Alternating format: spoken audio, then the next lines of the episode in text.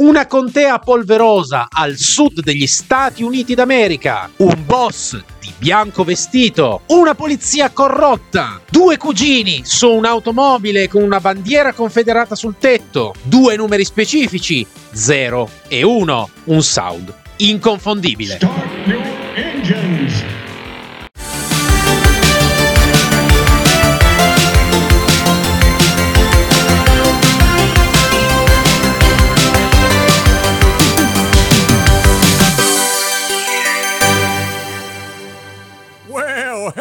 Cowboy. Appassionati degli anni 70, 80 e 90, benvenuti a questo nuovo podcast Pistoni e Popcorn, dove ci addentreremo nei meandri più oscuri e più divertenti degli anni 70, 80 e 90 attraverso una lente di ingrandimento specifica. Le icone automobilistiche e non solo automobilistiche di quei fantastici, meravigliosi anni che hanno segnato le nostre generazioni, la nostra infanzia e la nostra adolescenza. Ci siamo lasciati prima con qualche indizio, qualche indizio sulla protagonista indiscussa di una serie televisiva nata nel 1979, la cui durata è stata fino al 1985. Qualcuno di voi ci è arrivato? È riuscito a carpire qual è la vera protagonista e di che serie TV stiamo parlando? Ancora no? Va bene, allora facciamo così, vi do un altro piccolo indizio. Beh, direi che a questo punto gli indizi sono più che sufficienti per comprendere qual è la vera protagonista. Esatto, stiamo parlando di lei, la Dodge Charger 1969, denominata The General Lee. La serie TV è Azar, o meglio come veniva chiamato in Italia, Bo e Luke, i due cugini Bo e Luke Duke che combattevano contro una polizia corrotta e un boss, il famosissimo e meraviglioso Boss Hog, contro l'ingiustizia creata per salvare la loro contea. Una polizia corrotta diretta dallo sceriffo Roscoe P. Coltrane e la combattevano attraverso inseguimenti, acrobazie rocambolesche e il rombo del motore della loro fantastica auto, il Dodge Charger 1969. Quest'automobile, quest'automobile ragazzi, eh, c'è una storia meravigliosa dietro quest'automobile. Come mai hanno scelto questa, questa, questa icona anni 70? Beh, dovete sapere che la Dodge Charger 1969, eh, modello da cui hanno iniziato i lavori per poi creare il Generale Lee, è eh, un'automobile che è diventata famosissima negli anni 70 per essere una delle auto sportive più accattivanti e aggressive e soprattutto più veloci dell'epoca. Infatti il generale Lee, o meglio nota come la Dodge Charger 1969, in realtà poi anche qui è un po' da vedere perché in realtà eh, il modello era quello del 1969, ma in realtà poi ci sono state diverse modifiche sia a livello estetico e sia soprattutto a livello meccanico. Questa automobile, una automobile bellissima, in realtà il vero nominativo di questa automobile Dodge Charger RT del 69, appunto, era un'auto estremamente iconica in quel periodo proprio per essere l'auto, un'auto sportiva, un'auto eh, potente, aggressiva, con un sound, beh, direi ragazzi, un sound indimenticabile. E questa automobile mota- montava un motore V8 da 440 pollici cubici, circa 7000, un 7002, ragazzi, un motore che, che farebbe impallidire qualunque t- Fiat tipo Fiat Uno presente in quel periodo ed erogava la bellezza di 375 cavalli e proprio per la serie TV questa automobile era stata adattata ad un cambio manuale a quattro velocità. Un'automobile direi che ha poi cavalcato tutta la storia, dopo anche eh, appunto la serie TV di Hazard, beh, ha cavalcato la storia, è stata presente in tantissime altre, tantissimi altri film e serie televisive, non per ultima ricordiamo Fast and Furious, appunto l'auto di Toretto. Ora, questa automobile è diventata chiaramente iconica attraverso la serie TV Hazard, che in Italia appunto veniva chiamata Bo e Luke. E non solo non solo ci fu un cambio di nome, ma anche un cambio di sigla. Infatti, la sigla originale è ben diversa dalla sigla italiana. Il General Lee era chiaramente caratterizzato da un colore arancione brillante, beh, riconoscibilissimo, signori, riconoscibilissimo. Il suo tetto eh, aerografato con la bandiera confederata sudista, una bandiera che è stata la principale protagonista di tantissime proteste proprio perché ovviamente la bandiera confederata, come sapete, rappresenta un inno, se così vogliamo dire, al, alla, agli Stati Uniti, al, al lato più schiavista degli Stati Uniti d'America. Il regista originale desiderava appunto avere la bandiera confederata per rendere onore in qualche modo al sud degli Stati Uniti d'America. Infatti, la serie te- televisiva, la contea Zia Zard, ovviamente una contea del tutto inventata, rende onore alle sue origini, alle origini del regista, che eh, appunto lui, suo, la sua casa natale era il sud della Georgia. Infatti, la serie TV si presume essere, eh, essere ambientata proprio al sud della Georgia, quando in realtà poi le, le riprese appunto della, della serie televisive iniziarono in parte al sud della Georgia per poi spostarsi al sud della California. Rimane il fatto che la bandiera confederata era eh, appunto posizionata sul tetto del generale Lee proprio per rendere onore al sud degli Stati Uniti d'America. Il numero, lo 01, uno dice come mai? Come mai hanno messo 01 sulla fiancata del generale? L'hanno messo perché era un numero riconoscibile. Esatto, era un numero così semplice da vedere che era riconoscibile anche eh, nelle, nelle, negli inseguimenti ad altissima velocità che compiva il generale attraverso la contea.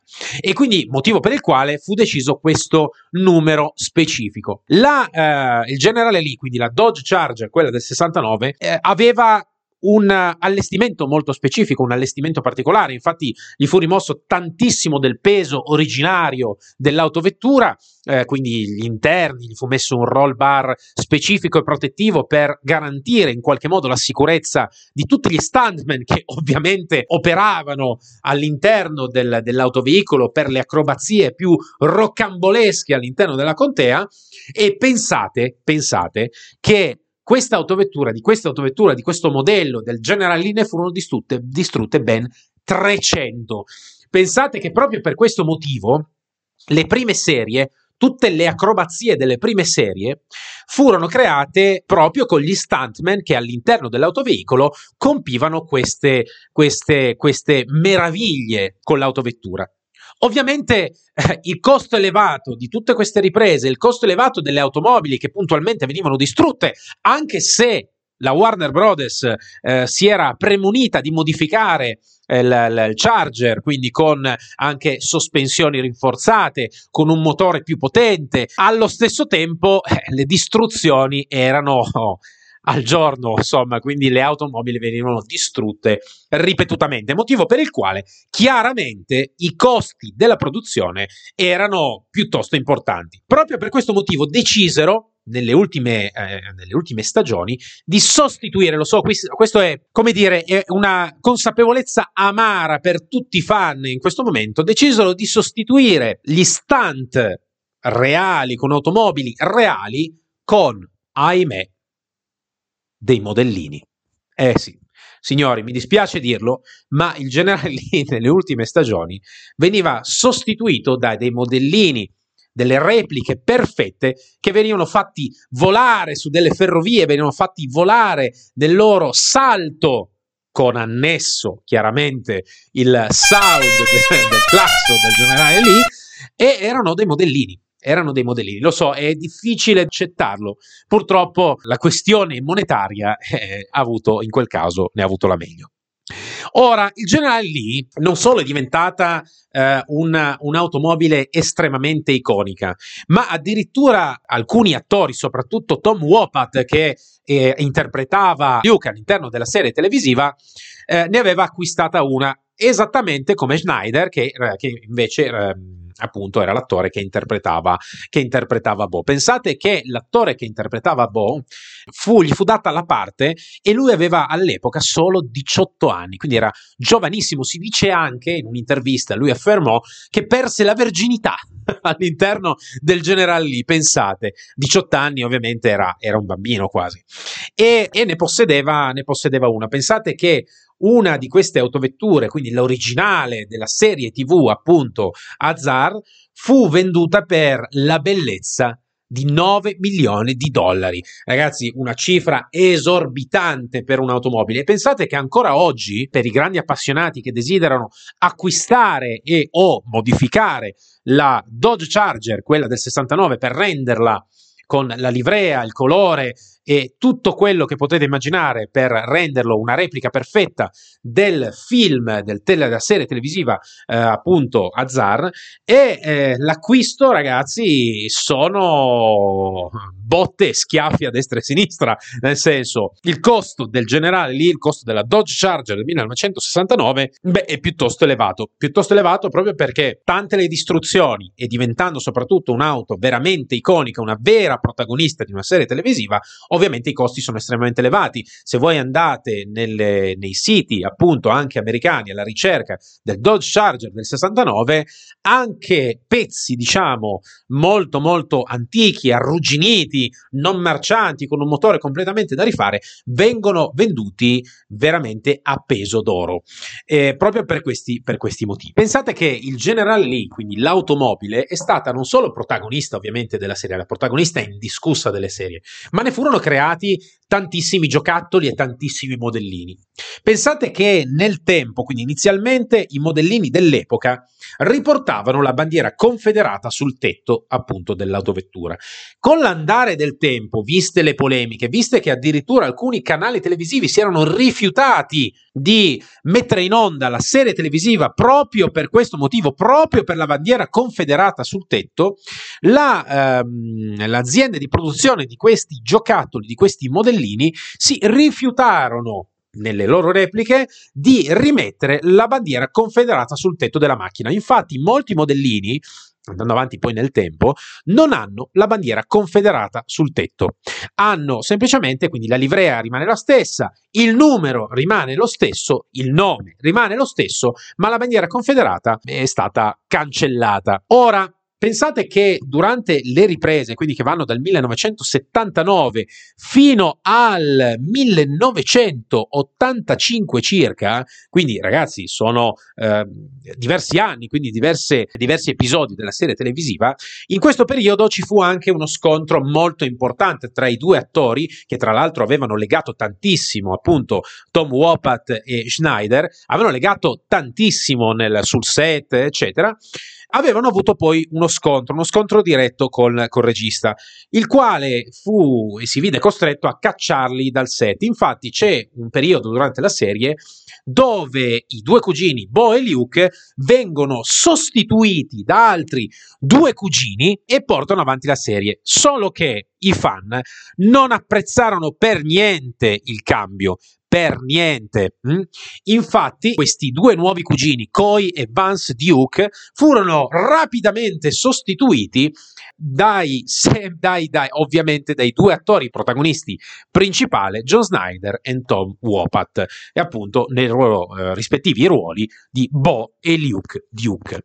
Pensate che la canzone, anche quella che vi ho fatto ascoltare prima, è stata scritta e interpretata da Waylon Jennings, un grandissimo chiaramente artista country e la stessa canzone è stata un grandissimo successo negli Stati Uniti e addirittura ha raggiunto la posizione numero 21 nella classifica dei singoli country. È stata veramente una sigla così tanto azzeccata da diventare anch'essa un'icona appunto del, anche della musica stessa country.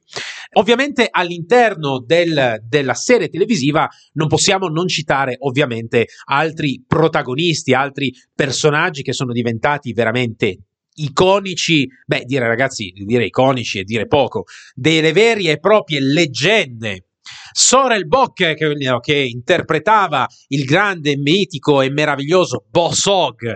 Ragazzi, ve lo ricordate? Boss Hog? Una cura che mi fa faccia smettere di dire la verità.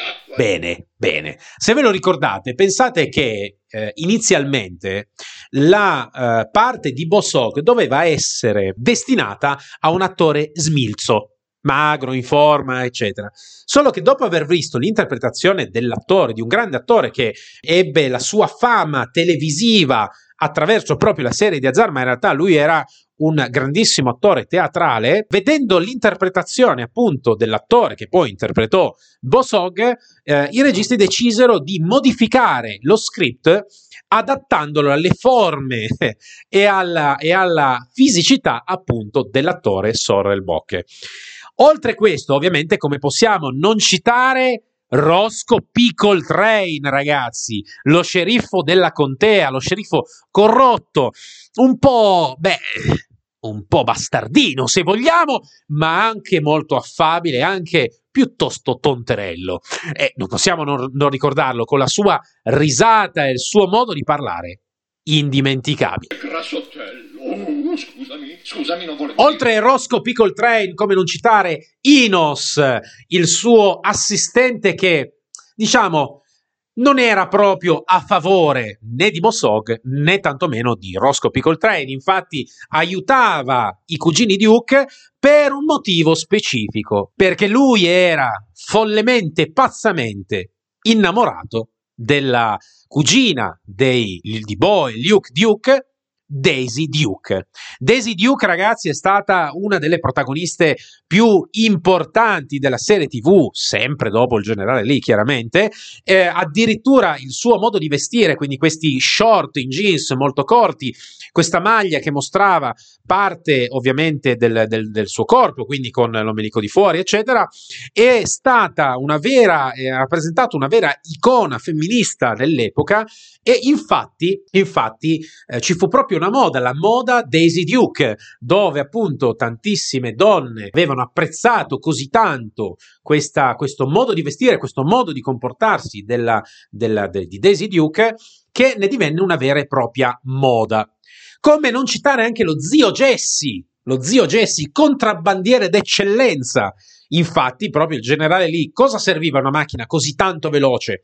Serviva anche proprio per aiutare nel contrabbando. Esatto, esatto. Infatti, quando si parla di giustizia, di Boy, Luke Duke, beh, anche loro non è che proprio fossero così diciamo degli stinchi di santi, ecco, mettiamola così. Quindi avevamo lo zio Jesse, lo zio Jesse, un altro personaggio molto importante, pensate che lui era un attore affermatissimo, un attore che aveva già fatto diversi western, era protagonista di diversi western con grandissimi registi ed era anche un veterano della seconda guerra mondiale. Come dimenticarsi anche di Cooter, Cooter, un personaggio, il vero creatore nella serie del generale Lee, fu lui a ideare e modificare e continuare a curare il generale lì in tutte le sue rocambolesche avventure. Cooter, un personaggio che è stato un personaggio estremamente controverso durante la serie TV, proprio perché nel suo modo di parlare, soprattutto nella versione originale, considerate che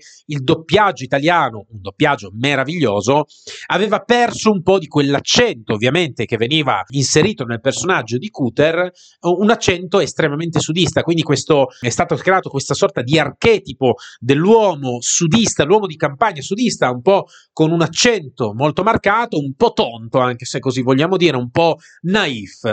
E quindi è stato oggetto ovviamente di aspre, asprissime critiche. Pensate che all'epoca la stessa serie TV fu condannata eh, proprio per la violenza, pensate, la violenza di come veniva manifestato appunto questa vita nella contea, le scazzottate al Boar's Nest, eh? chi se lo può dimenticare, il Boar's Nest, bellissimo, meraviglioso, e eh, proprio attraverso queste scazzottate, questi momenti molto, mh, mm, come dire, ad oggi quasi sembrano dei cartoni animati, ok, se in qualche modo vogliamo, ma all'epoca invece era considerato quasi una sorta di serie un po', un po violenta, pensate. E eh, durante le riprese, durante le riprese, eh, capitarono anche diversi incidenti. Diciamo che la serie, a differenza di varie altre serie, non aveva e non ha avuto eh, episodi particolarmente incresciosi, eh, particolarmente violenti o eh, degli scandali particolari. Quello che però capitava è che chiaramente avendo una macchina di quel tipo, no, il famosissimo, il grandiosissimo generale lì, Ovviamente, cosa succedeva? Succedeva che soprattutto un protagonista nello specifico, Joe Snyder, il signor Snyder, eh, che interpretava appunto Bo, ed essendo molto giovane, ovviamente all'epoca, ricordatevi, aveva semplicemente solo 18 anni, amava tantissimo guidare in maniera del tutto spericolata sul set proprio col generale lì. E infatti, grazie a questo, eh, causò molteplici incidenti. Pensate che addirittura molti stunt che facevano, quindi questi voli rocamboleschi con questa macchina straordinaria, finivano in incidenti, in incidenti anche gravi, dove eh, gli attori che facevano a volte gli stunt, ovviamente venivano feriti ovviamente da questi, da questi incidenti.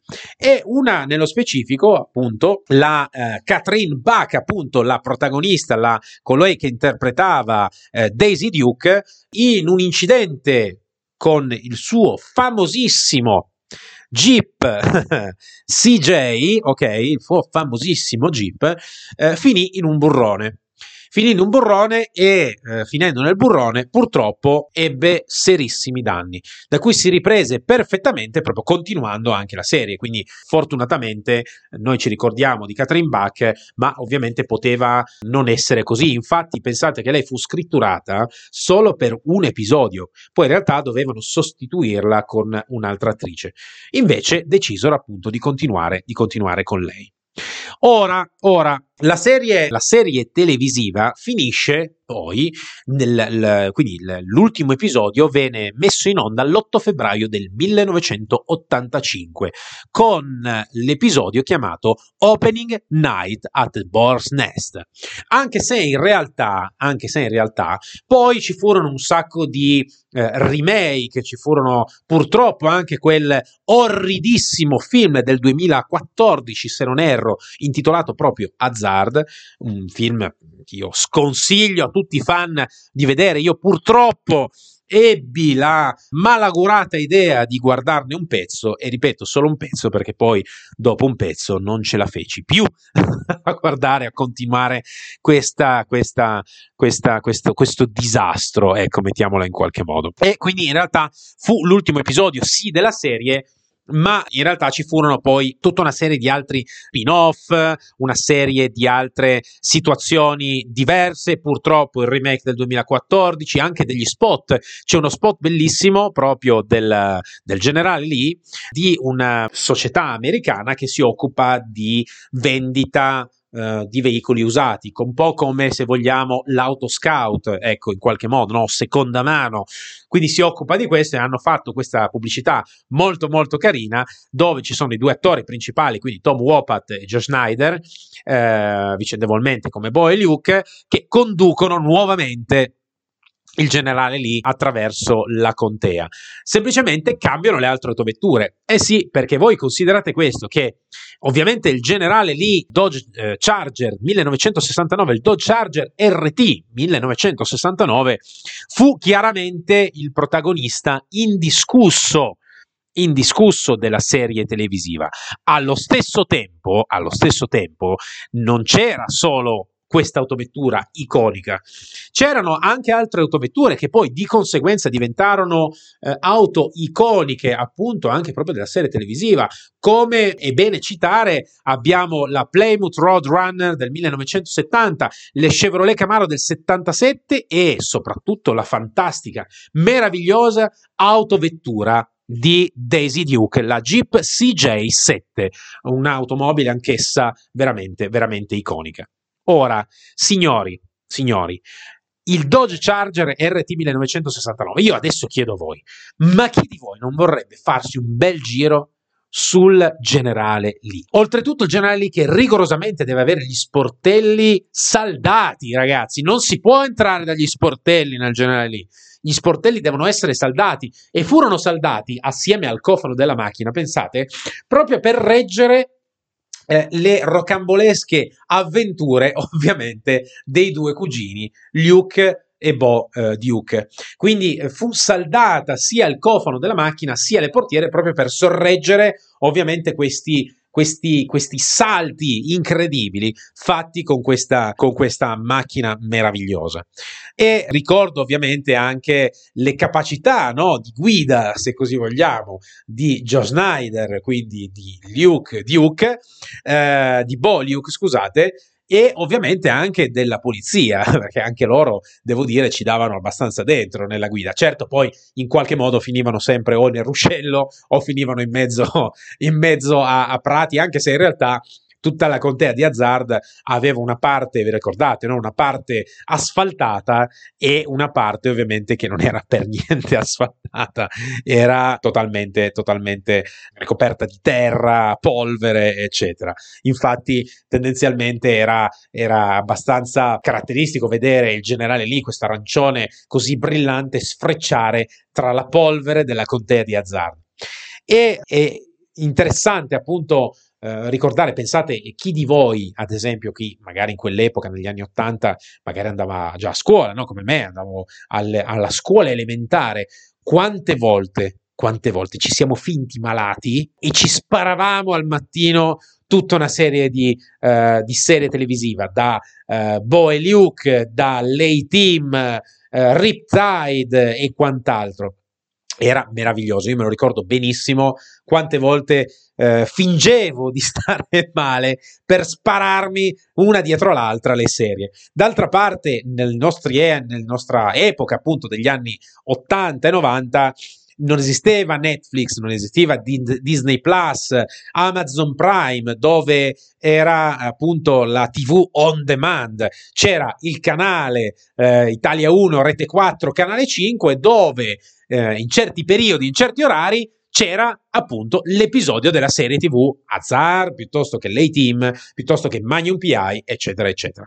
E quindi, ragazzi, non è che ci potesse essere tanto da dire, orca miseria, me lo sono perso, aspetta che me lo riattacco sulla mia TV on demand. Eh, purtroppo se te l'hai riperso, te l'hai riperso. Cioè, non è che ci fosse tanto da, da fare. Quelli, diciamo, soprattutto in quel periodo, che avevano una disponibilità economica un po' superiore rispetto a, a diciamo alla media, avevano il videoregistratore. Quindi, però, dovevi avere qualcuno fisicamente a casa che ti aiutava in questa operazione di registrazione no, del, della serie TV proprio per non perderti nulla quindi era molto molto complesso, la TV on demand era ben lontana dall'essere, dall'essere messa in campo. Quindi io lo ricordo molto molto molto molto bene e ricordo appunto il piacere di anche solo ascoltare, sentire i rumori, voci, soprattutto i doppiatori, ragazzi, tanto della nostra infanzia è legato al meraviglioso doppiaggio italiano che veramente ha fatto eh, storia proprio per, per, le serie televisive, ovviamente, e eh, ovviamente queste auto iconiche. Ho deciso di partire con questo podcast col generale Lee perché mi sembrava un tributo scontato. Il generale Lee credo che tra tutte le auto iconiche assieme al, uh, alla DeLorean di Ritorno al futuro, ovviamente qui si parla sia di film eh, sia di serie televisive, sono delle, tra le auto che più ricordano quegli anni. Possiamo citare il furgone dell'A-Team, il uh, GMC Vandura, possiamo citare mm, la testa rossa di Miami Vice, la Ferrari GTO di Magnum PI, ragazzi di Magnum PI. Pensate che molte di queste serie hanno avuto poi dei reboot, eccetera, ma sono stati veramente tristissimi. Pensate anche a Magnum PI, qualcuno di voi magari purtroppo ha avuto la triste idea di guardare il reboot di Magnum PI e ne parleremo ovviamente anche di Magnum PI, ovviamente altra auto iconica. Fu un disastro commentato malissimo anche dall'attore originario di Magnum PI, Tom Selleck, ed effettivamente non è che avesse torto, cioè aveva pienamente ragione, chiaramente, quindi eh, parliamo e diciamola esattamente come stanno, aveva ragione.